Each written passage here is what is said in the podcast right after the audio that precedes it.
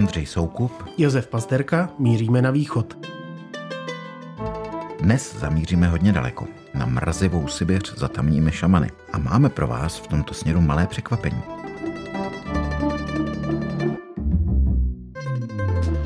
Oblast Sibiře patří k Rusku od 17. století a dnes zaujímá většinu celkové rozlohy země. Její součástí je i malá republika Tuva, ležící v jižní části u mongolských hranic.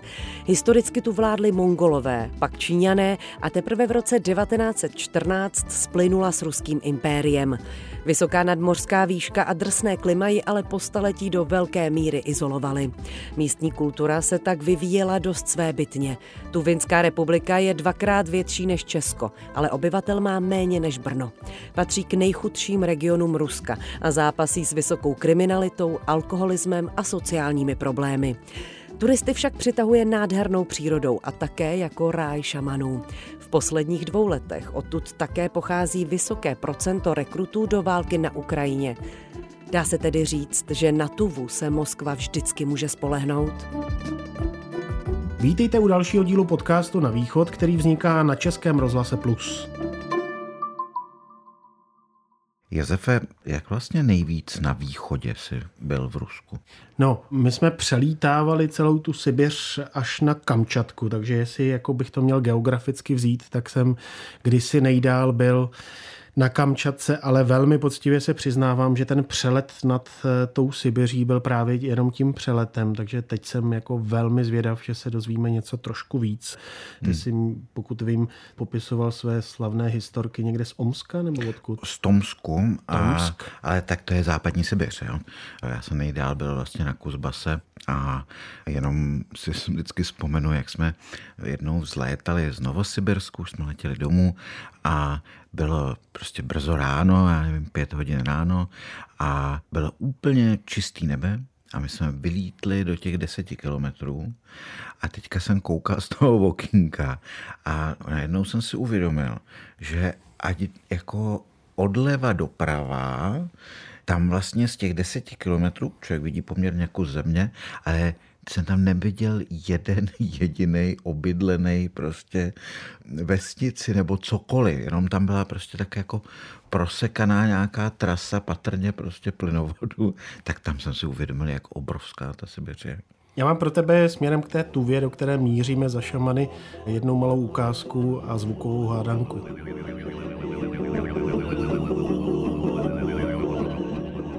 To je klasika, no, vedelní zpěv. Tuvinců.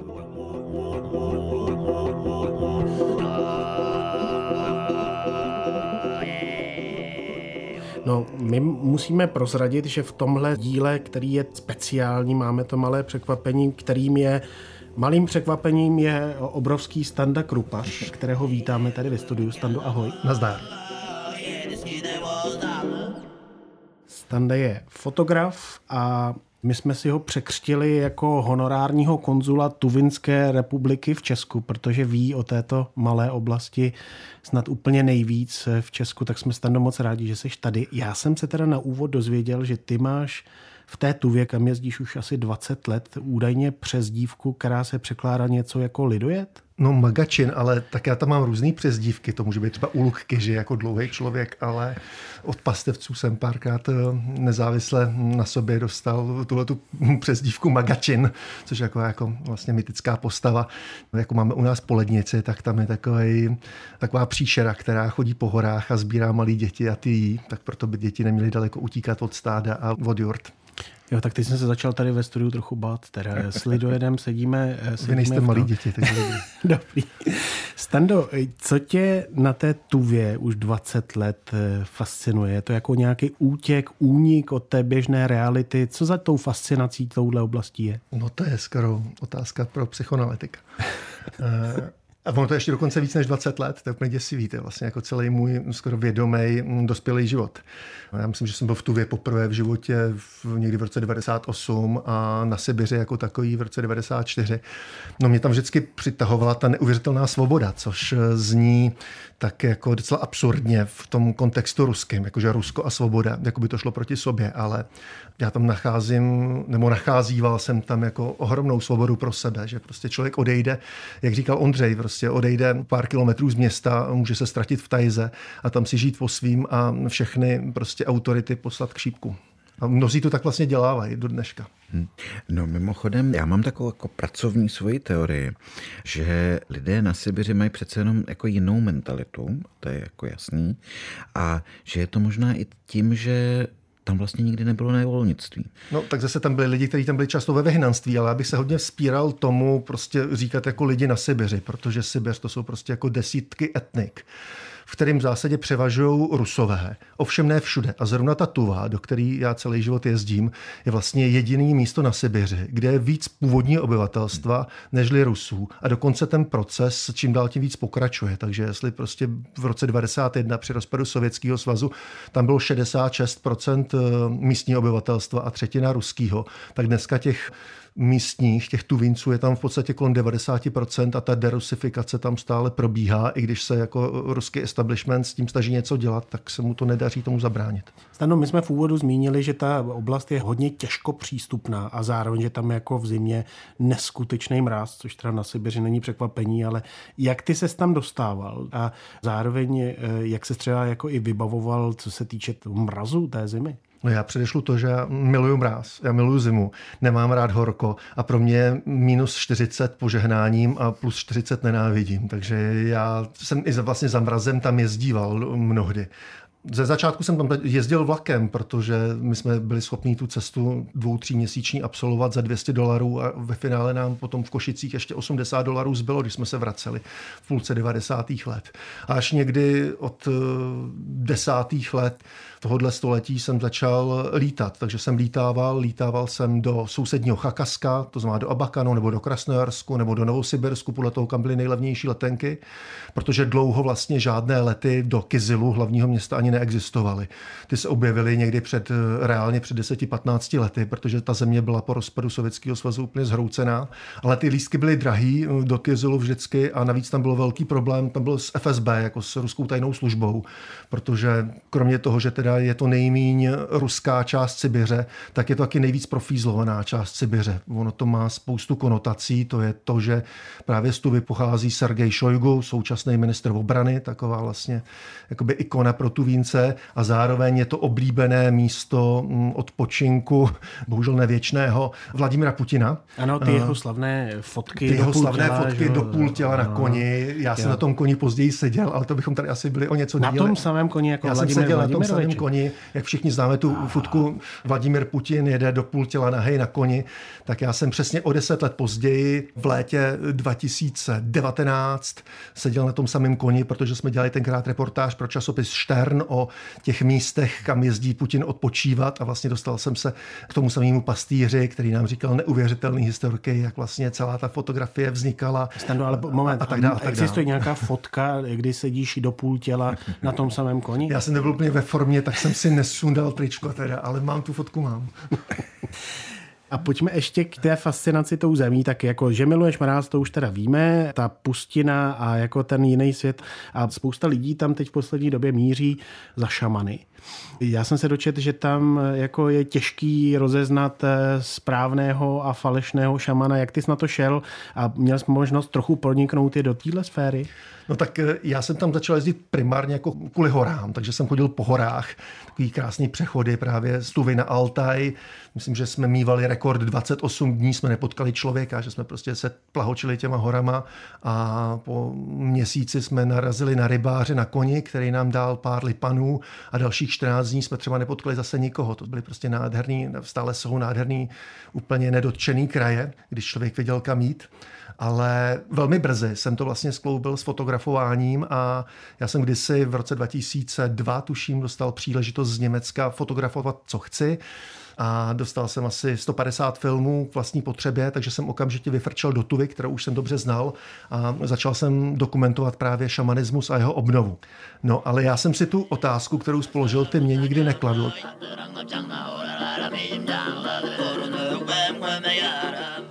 Там кто-то, кто с алкоголизмом, но и наркотиком тоже так же, такие же положения. The ritual begins.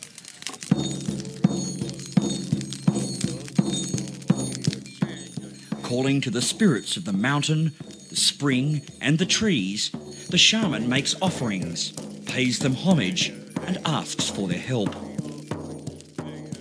Pro mě ten fenomén byl klíčem k pochopení té kultury a tam prostě ta šalba, i ty kouzla, i ty pokusy o zázraky a to vlastně hledání původní identity mají místo.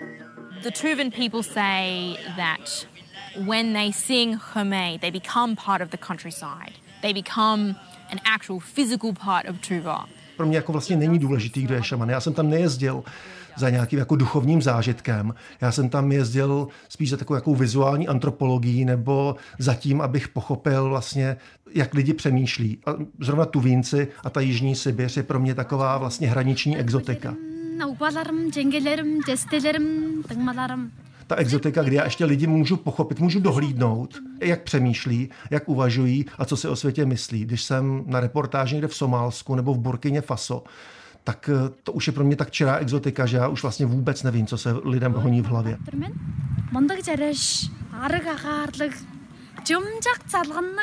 Já ač to vínsky nemluvím, umím prostě pár desítek nebo stovek slov, tak je to dostatečný natolik, ještě v tom ruském kontextu, že já jako vím, co ještě nevím o těch lidech, zatímco v tom Somálsku už jsem úplně prostě cizec. No, já bych se vrátil k těm šamanům, protože já jsem před pár měsíci vlastně čet velký materiál na jednom ruském serveru, který právě se věnuje věcem ze Sibiře, o tom, jak se to vlastně celé jako rozdělilo, že jsou prostě šamani, kteří třeba otevřeně podporují válku, kteří eh, dělají i obřady vlastně za ty padlé. Máš nějaké informace o tom, jak se to vlastně teďka změnilo, nebo prostě jak to funguje v tom reálném životě? No já jsem byl v Tuvě naposledy v říjnu 21, to znamená čtyři měsíce před začátkem války. A k tomu, jak se to rozdělilo, no to je úplně jednoduchý. Pokud chcete v Rusku, nebo tím spíš v Tuvě, obzvlášť v Tuvě, která je fakt na hranici, je to periferie, periferii a je úplně profízlovaná. Pokud chcete nějak existovat, tak si nemůžete dovolit vystupovat proti tomu režimu. Takže všichni, včetně šamanů, kteří chtějí dělat, dělat svoji profesi, tak v lepším případě si můžou dovolit mlčet, ale mnohem víc je vyžadovaná aktivní angažovanost. A já mám jako spoustu historek s šamany, kdy vlastně za mnou přišli po tajnu a říkali, hele, zase tady bylo FSB, zase se na tebe ptali a říkali, že prostě jestli nebudeme spolupracovat, tak sem pošlou zítra hasiče a celý nám to tady zavřou prostě. Nebo další historka, jedna z těch posledních ne, před covidem, když už jsem tam pak taky nemohl jezdit, byla, že vlastně měl jsem s šamany odjíždět na obřad, to byl takový interní obřad, prostě jsem měl být v 9 na místě, sedneme do auta, pojedeme za město a já jsem to tenkrát nestihl asi o pět minut a oni nečekaně odjeli na čas. Ale místo, aby se vrátili za hodinu a půl, za dvě, jak to bylo naplánované, tak přijeli až ve čtyři hodiny odpoledne protože jen dorazili na místo, přijelo tam FSB, všechny je pozbírali, odvizli je na výslech a celou dobu se jich ptali na mě, co prostě tam dělám, co tam dělá ten natovský špion a vlastně těm chlapům vyhrožovali. Měli z toho docela velkou polízanici a jenom proto, že se známe 20 let, tak vlastně na mě úplně nezanevřeli ale mám ti odpovědět na to, co se tam děje teď, tak já těm lidem ani nevolám. Já se vlastně bojím, abych jakoukoliv svojí, mm, svým kontaktem je neohrozil nebo je nepřevedl nějak do úzkých, protože já, já sleduju na sociálních sítích, protože mnozí z těch šamanů jsou aktivní někde v kontaktě anebo na Facebooku co se tam odehrává a v zásadě ti šamani, kteří už předtím fungovali nějak jako velmi oficiálně nebo se o nich vědělo, tak aktivně vlastně podporují tu ruskou agresi na Ukrajině. No a zároveň teda je nutné dodat, že z těch sibirských republik, konkrétně z Tuvy, Burjati a další a další, je vysoké procento rekrutů, kteří jdou a, a umírají pak na té Ukrajině, že vlastně ten procentuální podíl obětí právě mezi těmito národy je obrovsky vysoký a přestože tito lidé platí takhle vysokou cenu, tak vlastně ta míra té podpory až fascinace tím režimem jako neklesá. Jak to no ono, ono to má jako několik uh, aspektů. Jo. To, co říkáš, je samozřejmě pravda a dokonce aspoň do nedávna, co jsem četl statistiky, tak vlastně Tuvínci na to dopláceli úplně nejvíc. Ty měli absolutně největší ztráty na hlavu. V Tuvě nějakých 300 tisíc obyvatel a z těch otevřených zdrojů víme asi o 460 mrtvých v tuhle chvíli, což je docela děsivý číslo. Ale ono to vždycky není tak, že by ty lidi vlastně byli úplně oddaní ideji Ruska. Protože každý Tuvínec, který ho znám, a který se opil, tak ve finále na ty Rusy vlastně nadává. Rusy nesnášej a tu Vínci jsou tak velcí nacionalisté, až mi to mnohdy vlastně není milé. A tu Vínci mají v ruské armádě děsivou pověst, jako největší divočáci, chirurgové bez diplomu a vlastně všichni se jich spolu s Čečenci bojí prostě, jako brutálních vlastně zabijáků. Ale to vůbec neznamená, že oni jdou nutně bojovat eh, za to velké Rusko. Tuva totiž kromě mnoha jiných vlastně jako nej, tak má i největší vlastně míru bídy, nebo je to jedna jako z nejzbídačenějších regionů ty lidi jsou ohromným způsobem zadlužený. A tahle ta příležitost jít bojovat a dostat za to opravdu jako báječný peníze, a to nejenom na ruský poměry, ale řekl bych i jakoby vlastně na český poměry. A nedej bože, když se něco stane a ten člověk zařve a potom mu stát té rodině pozůstalým vyplatí 10-12 milionů rublů, což je kolem třeba 2-3 milionů korun, tak zhruba. Hmm.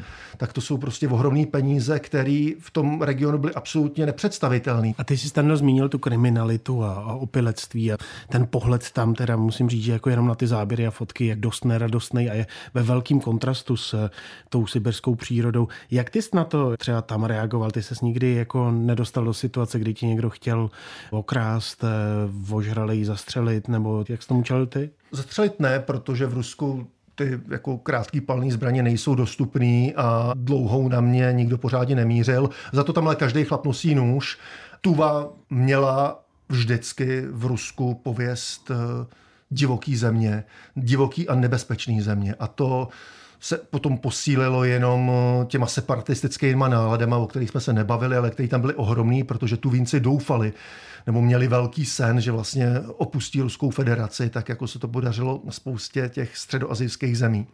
No a s těma Rusama, kteří tam bydleli, se moc nemazlili tenkrát, je, je mě řečeno. A takže moji vlastně ruští přátelé vždycky, když věděli, že jedu do Tuvy, a to ještě prostě v dvou tisících letech, tak se chytali za hlavu a řekli, nemůžeš, zabijou tě tam což ale je pravda jenom do jisté míry. Všichni rusové, kteří do Tuvy přijížděli, tam měli výhradně negativní zkušenost, protože někde zatábořili, vytáhli lahev vodky a šli za místním a vyměnili jim to prostě za ovci prostě, nebo za berana. Místní se opili, vzali nože a brokovnice a ty turisty nebo prostě ty místňáky, ty geology tam postříleli. Já jsem z Tuvinci nikdy nepil a to je prostě zásadní pravidlo pro to, aby tam člověk přežil, tak vlastně nesmí konzumovat alkohol.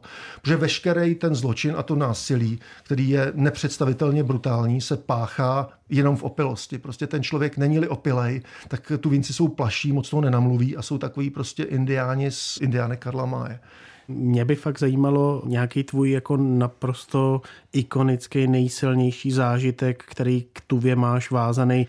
Těch příhod je nekonečně a většinou jsou ale spojený s nějakým putováním po horách, nebo velmi často jsou spojený s putováním po horách. Já mám jednu nádhernou historku, kdy jsme šli horama a táhli jsme se tam právě takhle několik týdnů a pak jsme zatábořili, už za soumraku jsme přebrodili řeku, zatábořili u ní, postavili stan, ani jsme nedělali oheň a najednou se prostě něco ševelilo v trávě a začal vít vlk a potom další a potom další. Vlastně já jsem slyšel, jak kolem stanu pobíhají vlci a vyjou, protože byl úplněk a my jsme byli na pomezí Altaje a Tuvy k lidem to bylo, já nevím kolik dní, strašně moc dní pěšky. Vlastně v této úplné divočině, v tomhle největším luxusu, který si milovník divoký přijde umí představit, jsem vlastně zažil tohle. Tak to je takový jeden z mých krásných zážitků, jeden z milionů. Ty už to zmínil, že vlastně nejslavnějším tuvincem je ministr obrany Sergej Šojgu. Jak se to vlastně jako stane, že člověk, který je prostě z takovéhle republiky, vlastně 300 tisíc národnost, to prostě jako na poměry ruské je fakt jako málo. Ty si popisoval i tu jakoby sociální beznaděj lidí, který prostě původem z těch vesnic potom někde jako v tom městě mají prostě krizi identity a tak dále. Já jsem viděl i nějaké fotografie, že to Šojgu a tam téměř zbušťují, jo, že jsou tam Jak prostě kdo? Jak kdo? oltáře prostě a podobně. Co bys vlastně řekl tedy k panu ministru obrany? Panu ministru obrany. Já jsem se s ním nepotkal přímo osobně, byl jsem pár metrů od něj, ale řekl bych to, že jde o to, kde se narodíš. Pokud se narodíš do jurty, někde v Karacholu nebo v Monguntajze, tak eh, tvoje jako startovní čára je trochu jiná, než když se narodíš prostě do rodiny největšího sovětského aparáčíka v Tuvě, jak se to podařilo Sergeji Šojguovi.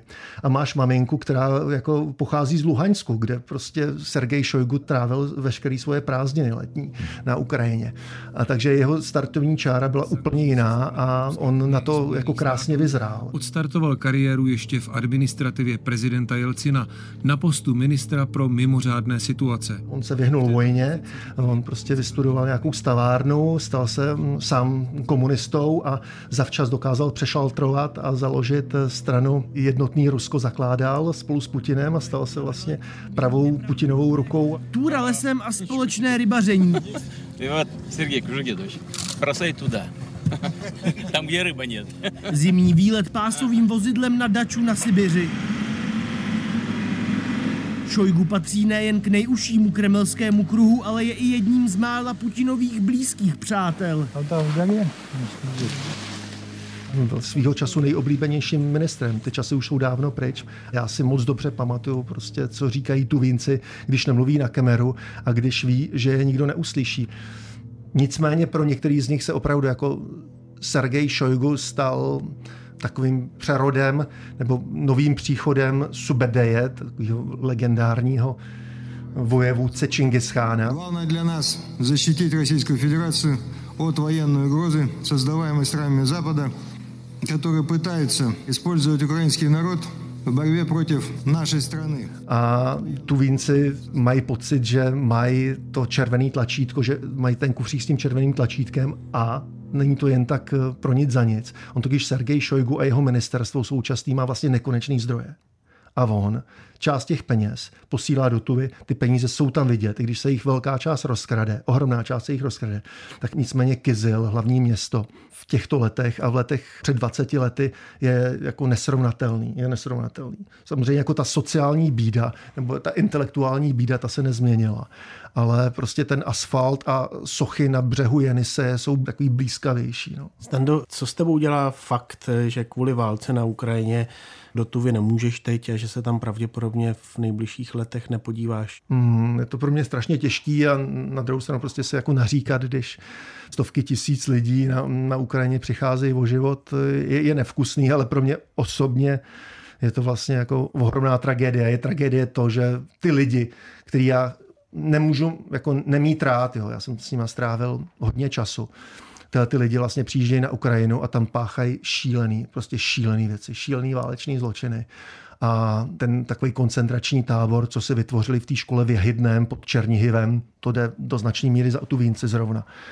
Já mám velký podezření, že já se vlastně do Tuvy asi nikdy nepodívám, protože netroufám si vůbec říct, co bude s Ukrajinou a co bude s Ruskem, ale že by oni dokázali opustit ten kult těch bojovníků za Šojgua, to se asi nestane a asi tam nebudu vítaný teď s tím, co dělám na Ukrajině. Já bych ještě jenom doplnil pro ten kontext eh, ty události ve vesnici Jahydné, tak to bylo vlastně v těch prvních měsících války, kdy ruské jednotky prostě nahnaly do sklepa školy několik desítek eh, lidí, kteří tam následně strávili prakticky více než měsíc a myslím, že devět nebo jedenáct z nich eh, jako zahynulo. A, a šlo to vlastně do značné míry za tou 55. motostřeleckou brigádou z Kyzilu. Ale tam je ještě jedna věc, kterou bych hrozně chtěl říct, že a o tom se tady vůbec nemluví. To jsou ty aktivity Šojgu a v Tuvě, kdy vlastně Sergej Šojgu založil fond no a z těch peněz vlastně on teď postavil největší suchu Budhy v Kyzilu. A teď čerstvě tam postavil největší buddhistický chrám pro mnichy v celém jako ruském prostoru. Takže on tam leje ty peníze a libuje si vlastně v té duchovnosti. A zároveň stojí vlastně za tím pravoslavným chrámem těch ruských ozbrojených sil, za tím takovým tím Chaky Mordorem v tom parku Patriot kousek od Moskvy. Takže jako Sergej Šojgu rozjíždí tyhle ty duchovní aktivity a rád je dává na obdiv. Stando, děkujeme, že jsi přišel. Jsme rádi, že jsme tě zastihli v době, kdy jsi pár dní v Praze a hodně štěstí a třeba se nakonec do té tuvy přece jenom jednou vrátíš. Tak děkuji moc za pozvání, bylo by to krásný. To je pro dnešek všechno. Tenhle už odvysílané díly najdete v audioarchivu Plusu, v aplikaci Můj rozhlas a v dalších podcastových platformách. Oceníme vaše postřehy i třeba k tuvinským šamanům, připomínky, opravy a tipy na další díly. Pište nám na rozhlasové e-maily, osobní účty na sociální sítě X nebo Facebooku. Děkujeme za vaši přízeň, opatrujte sebe i své blízké.